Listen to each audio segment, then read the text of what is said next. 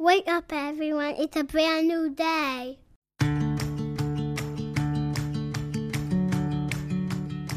This is the Startup Pregnant Project. Say it again. This is the Startup Pregnant Project. This is the Startup Pregnant Podcast. And this is the Startup Pregnant Podcast. I never used a microphone before.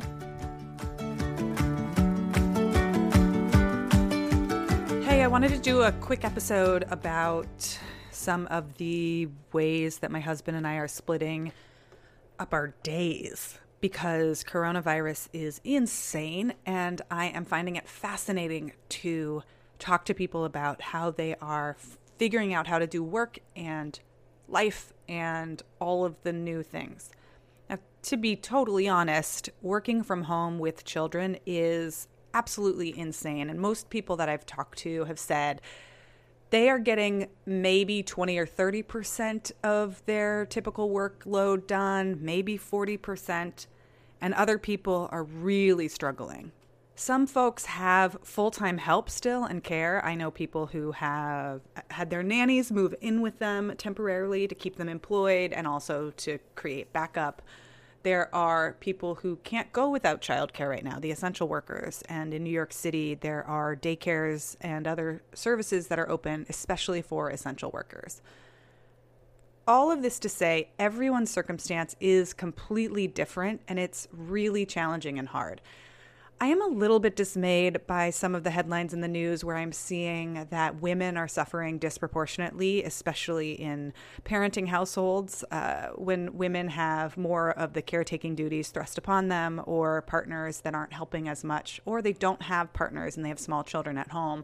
And then they're in a landscape where they are competing with people who don't have children or um, ideal worker typologies. It can be incredibly challenging and incredibly frustrating and downright impossible to get any work done when you have small children or parents or people who need care at home. So one of the things that I want to do is I actually want to interview more people about their particular circumstances at home, with their partners if they have one, with their children if they have them, and start to see, like, what do each of these different situations and contexts look like?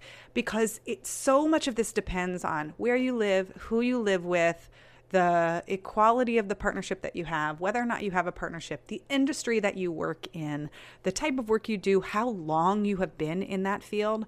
I know people who are just starting brand new ventures, and those early months and years of getting traction, uh, even if you're five years in, it can still feel like you're clawing at getting something stabilized and ready to go and grounded, and you're building your community effort. And then this is thrust upon all of us, and you're like, well, I can't get anything done. I've I've thought about this before when I think about Startup Pregnant and people who are starting companies while being pregnant. And I think it's a lot easier to build a business or a company when you are in the fourth or fifth or sixth year. I think it's it can be infinitely more challenging to do it from the ground up. It's not impossible, but I think there are particular challenges of the early days that make it really hard to do during things like coronavirus or pregnancy or huge changes in your life. That said, it's not impossible, but also it's so contextual. So if you want to share your story, if you think that you've got uh, a really interesting take on this, actually, I don't even know if I want to ask you to to evaluate. So many people listening are going to think, well, my story is not that interesting. And yet it is. It is so fascinating to hear the details of people. Please head over to startup pregnant dot com or send us a note, because I would love to do a short interview with you and ask you all of the nitty-gritty details. What time you wake up, how many children you have, what kind of job you have, what kind of job your partner has, if they have one, what you are doing now in coronavirus, what the hardest parts are, what the working parts are. I want to do four or five of these interviews and just get inside the homes and the lives of different people. The nuclear family is so weird. I like I already think it's such a weird construct, But the other part of it that's really weird is that we all live so isolated from each other that we don't actually get to see inside of each other's homes. We don't really get to peer inside and really see the functioning. I mean, the therapists in the world do. They really get to see our perception of how we're functioning. But really getting inside of these nuances and these peculiarities is what I want to do. So if you are willing to share and you're totally open and candid, please do reach out. I will take a couple of people. I'll let you know once we're all full. And if you hear the episodes on this podcast, then we're all full. But I want to talk to a couple of people about what it's like where you are. I find... I find more information and more detail, more texture can actually be really reassuring to me, because when I compare myself blindly to other people, I'm a human, we do this, and I say, oh, how does so-and-so get so much done? I forget all of the contextual details like, oh, they started another company before, they raised several hundred thousand dollars, they made all of their sales so far, her spouse has a really lucrative job, or... Uh, they have nanny help in home all day long. They're living in the middle of the country and their cost of housing isn't as much. Oh, this is really challenging. She only does, she only has two hours a day to work, et cetera, et cetera, et cetera. There are so many different textural and contextual details that are so important. We cannot compare work or pregnancy. I mean, comparison in the first place, as Brené Brown, robs us of connection. I love this sentiment from her. When we compare, we get further apart. When we judge, judgment is, I believe she said, judgment is the thief of connection. Don't quote me on that. I will find it. But it was in one of her recent podcasts on the Unlocking Us podcast. And I was like, ooh, that is good. When we judge, we put a wall up between us and someone else.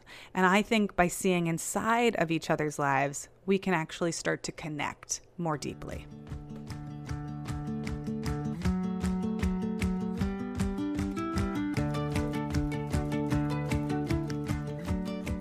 So today I want to let you inside my life. I want to, I, I mean, I know that I do this a lot, but I want to tell you some of the specific things that we are doing. My husband's name is Alex. I am married in a heterosexual relationship, um, and we live in New York City. We are both around the same age. He's two years older than me, and we have been married now. Oh no, I don't know. I think we've been married for six years, I think. We have children that are one and a half and almost four. Six years. We've been married for six years. We've been together for eight or nine. Oh, I don't know. Nine. We've known each other for nine years. I just looked it up. We've known each other for nine years. We've been dating for eight years. We've been married for six years. Whew, that was hard. That was okay. I have succeeded in remembering something for the day. My checklist is complete.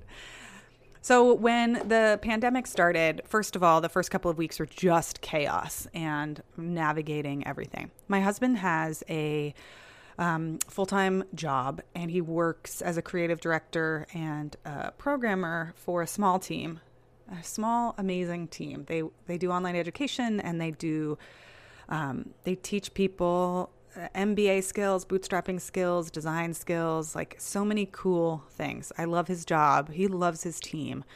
And he, when he, when we first started having kids, he adjusted his work schedule. So he works eight a.m. to four p.m.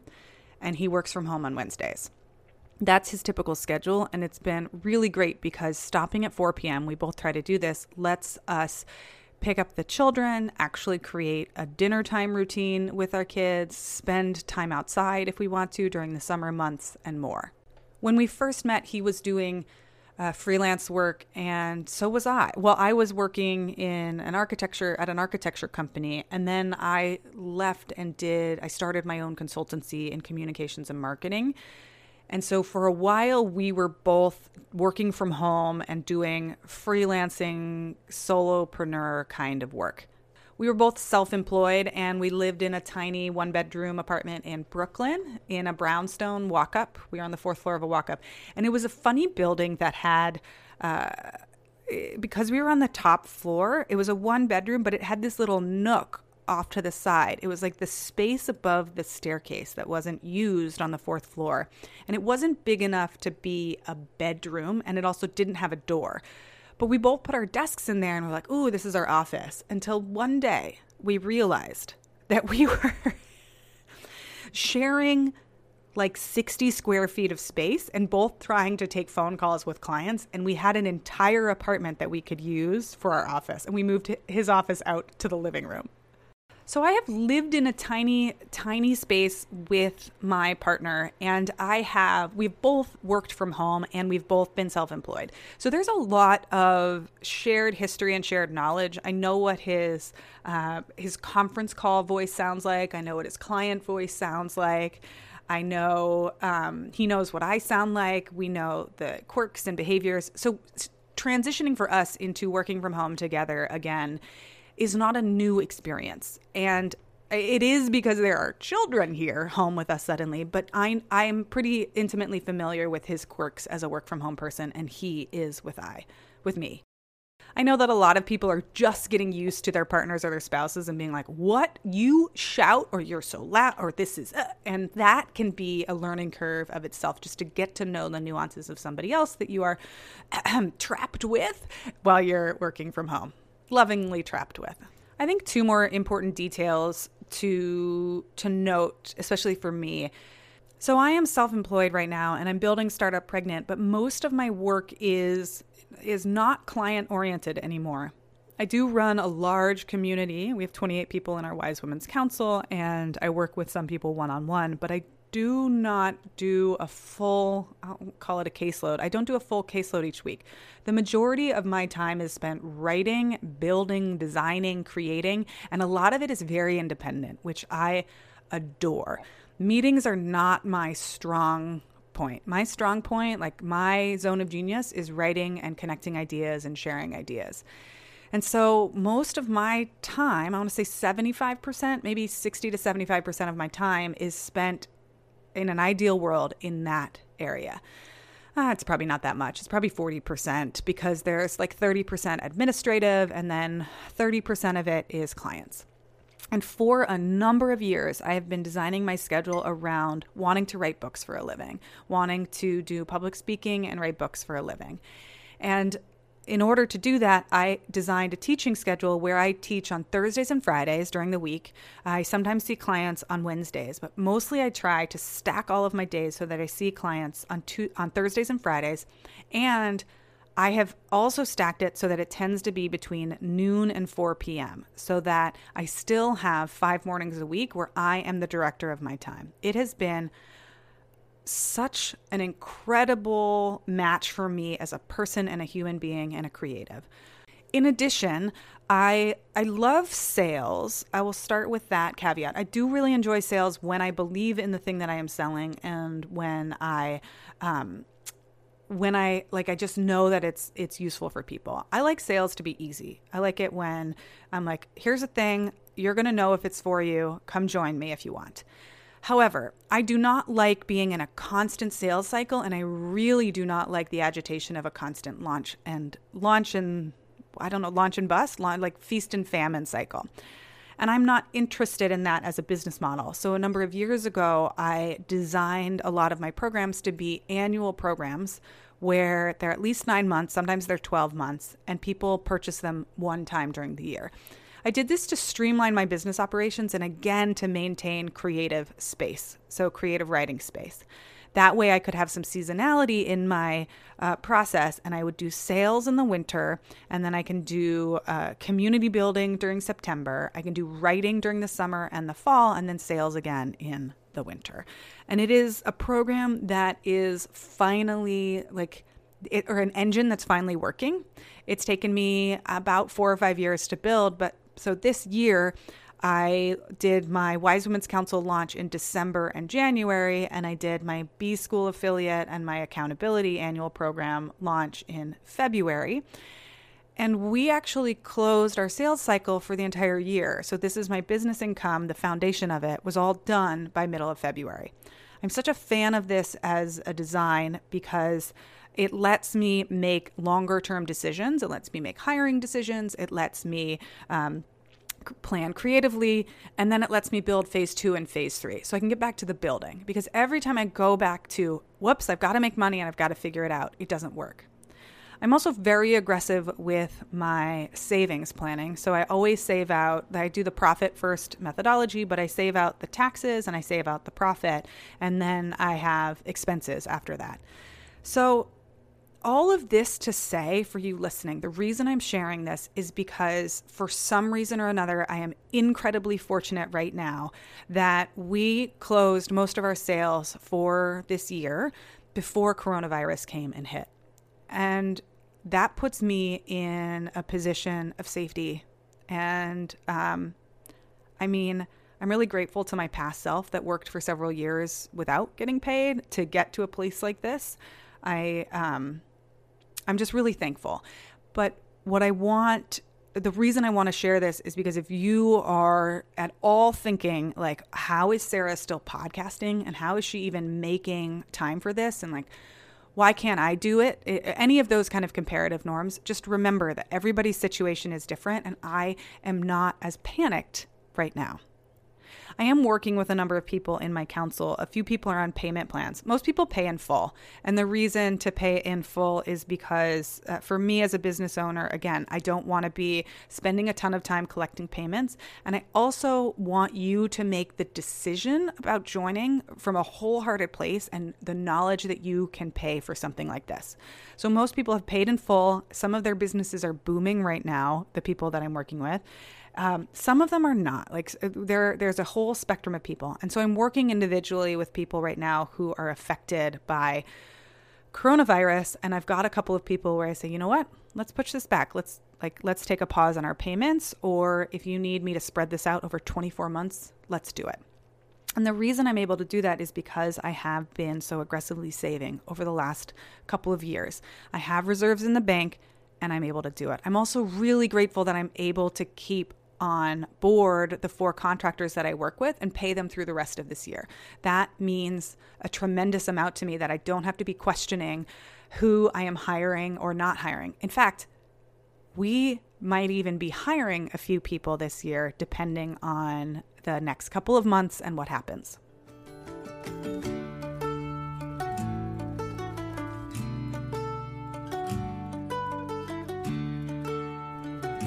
So how did coronavirus affect the work that I'm doing and the way that we set up our schedule? Well, because my husband has a full-time job and a team that he works with, we got together and we triaged and we said, okay, and we've done this a lot in our lives. Okay, like what are the certain situations that we need to make this work? How can we make this work and what needs need to be met?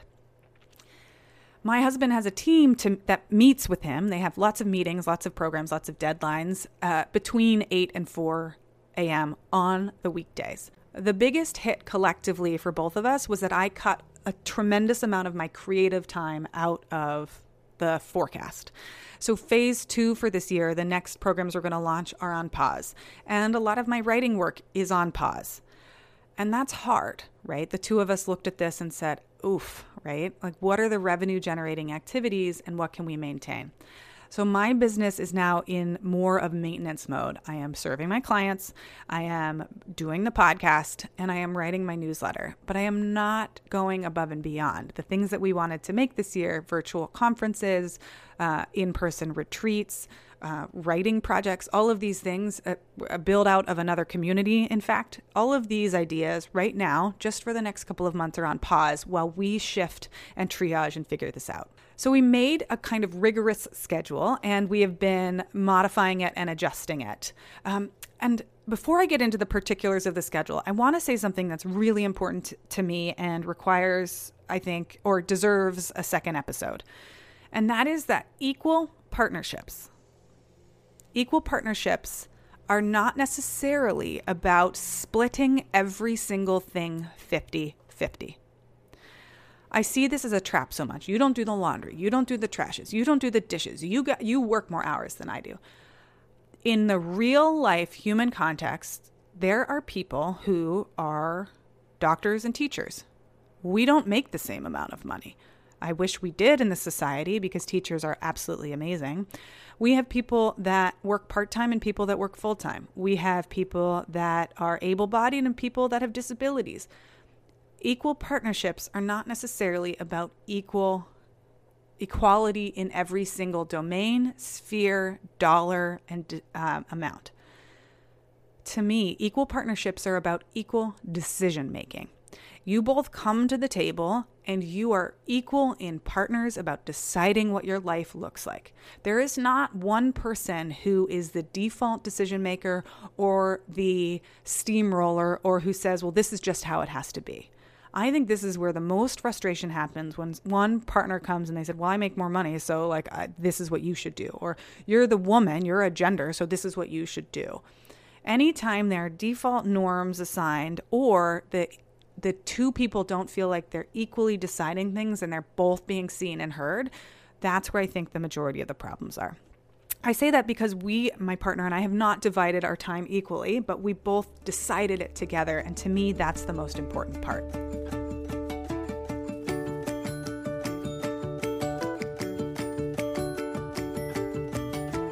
So right now we are, so on the weekdays, we are doing, uh, Alex is checking in with his team from nine a.m. to twelve p.m. and then from one p.m. to four p.m. I get up in the morning. We both get up early. I sometimes wake up at five or six, but I am consistently working around six to nine a.m. So I get those first three hours. He gets the screaming kiddos. He actually takes them out of the house, and I try to get work done between six to nine a.m.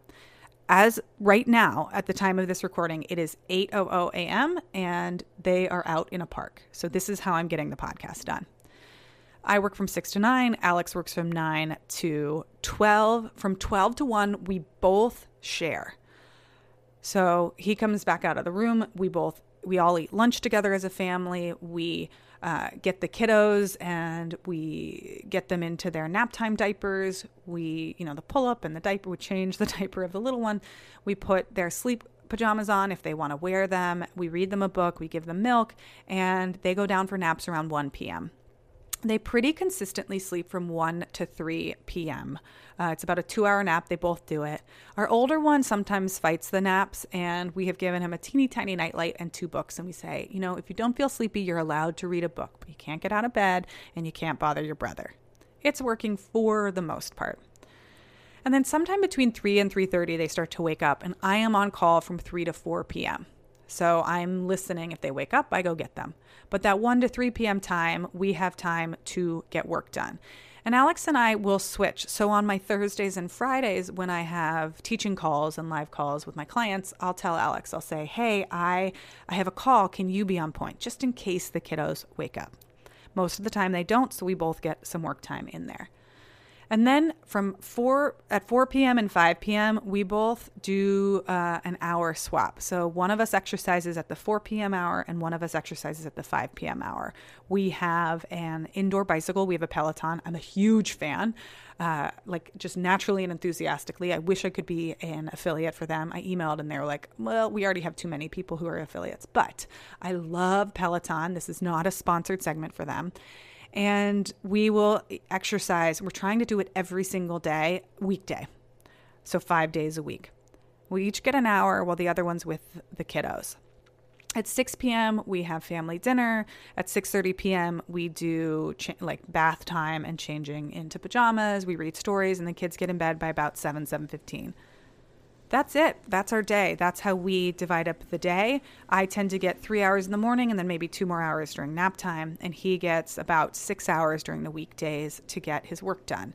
Sometimes he'll get up at four or five and do an additional two hours of work before the kids wake up, uh, especially if he has a really big project going on or there's a launch happening. We are not necessarily evening people anymore. He was way back when, I want to say in his twenties, he could have stayed up till two a.m. on the regular.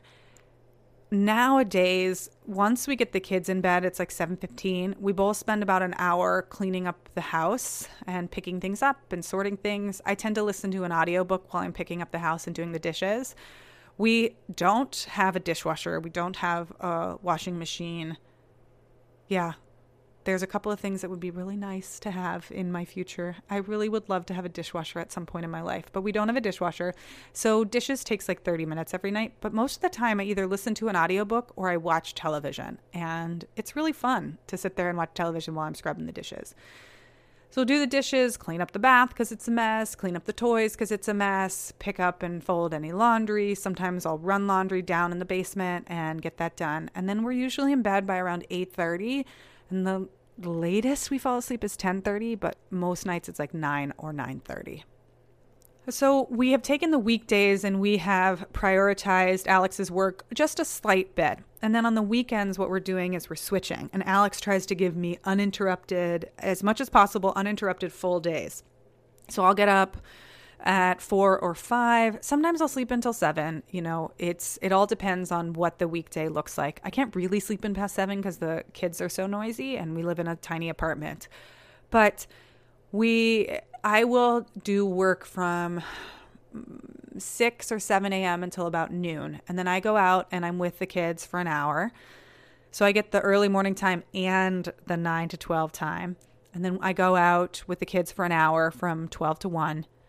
We put the kids down, and then from one to three, either I'm completely brain dead because I've already been working for six or eight hours, or I am like in it and ready to go again. Usually my creative rhythms, I, I use that time and I, I do the laundry. There's so much laundry. There's so much laundry. Between two adults that exercise every day and two kids that like just, I don't even know what they do to their clothing. But I usually clean something in the house from one to three. And then I start to sit back in uh, and I get back into work from three to four. We we don't have to exercise on the weekends. We sometimes do, but we don't. Alex has taken to doing family movie at uh, four p.m. once the kiddos are up from naps. So they'll all watch a movie. And I love cooking. So I will cook. The other day I made a chicken pot pie, chicken and biscuits. And before that I made this amazing vegetable curry. Um, I love cooking. So I will I will cook from like four to six while they're watching a movie and pretty distracted. And then sometimes I look at Alex at five thirty and I'm like, hey, I want to finish this thing. And I'll go work from five thirty to seven thirty. So Uh, at the time of this recording, it's a Monday, and I just had a day yesterday where I worked for eight hours, and it was so unbelievably amazing. Like I, this was the first long one that I'd had since the pandemic started, because just because of the sheer exhaustion and the mental, um, mental noise and like the tiredness and the fatigue and the worry and the overwhelm. I have moved from triaging and maintenance mode into being able to be a little more creative, and I'm so thankful for it. It's a different shift to take a Sunday and try to get all of my work done for the week in one single day, all the emails, all the newsletters, all the blog posts, all the podcasts. And it's a little bit challenging because on the weekdays from six to nine, sometimes I just start to sink my teeth into something and then I stop and I'm like, well, there it goes. Like it's gone. I don't have another day to work on this until tomorrow. But we are doing pretty good over here and it feels like we're starting to sink into a new rhythm.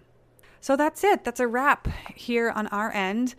This is how we're navigating the work schedules. The reason we're able to do it is because we both have uh, digital jobs that we can do remotely. I have a lot of creative control and flexibility over my schedule and my life. We have a pretty organized and structured routine as a family, and we've been able to navigate this by negotiating the time and figuring it out together. I also hope it was really helpful for me to share the inside picture of a little bit of my business cycle and the foundations here, because I'm not scrambling for the next, the next thing. I am focused on serving my clients who are already onboarded. I don't need to do any immediate sales funnels, although I do have projects that I want to build. And if I can build them, I will, because I think they're useful right now. But that's it. That's a day in the life in New York City. It is now a little bit after eight in the morning. I can actually see out my window that my children and my husband are coming home. And I am going to wrap this up and see if I can edit it later today during nap time and ship it out. Thanks everyone for being a listener of the Startup Pregnant podcast. A reminder, if you have a daily schedule that you want to share and you don't mind sharing the like the nitty-gritty of what time you wake up, how many kids you have, the work that you and your partner do. I am fine if it's anonymous, like if you don't want to be associated with the specificity, but you must be willing to share the specific details because I think that's the part that's so interesting for other listeners. Send me a note, hello at startup pregnant dot com. I'm going to do a couple of them. The interviews will all be done by Voxer because no one can schedule anything unless you happen to be able to get up at six a.m. Eastern time and you want to do an interview then, we can maybe schedule a live one. I'd love to interview you. And that's it. The front door just opened. The children are back. I will see you on the next episode. Hi. Hey. Come here. You want to come up? How is outside? Can you say yellow? Can you say yellow? Yellow. That's right. Lalu. You say button? Baloo. Okay. Lalu. You say bye-bye?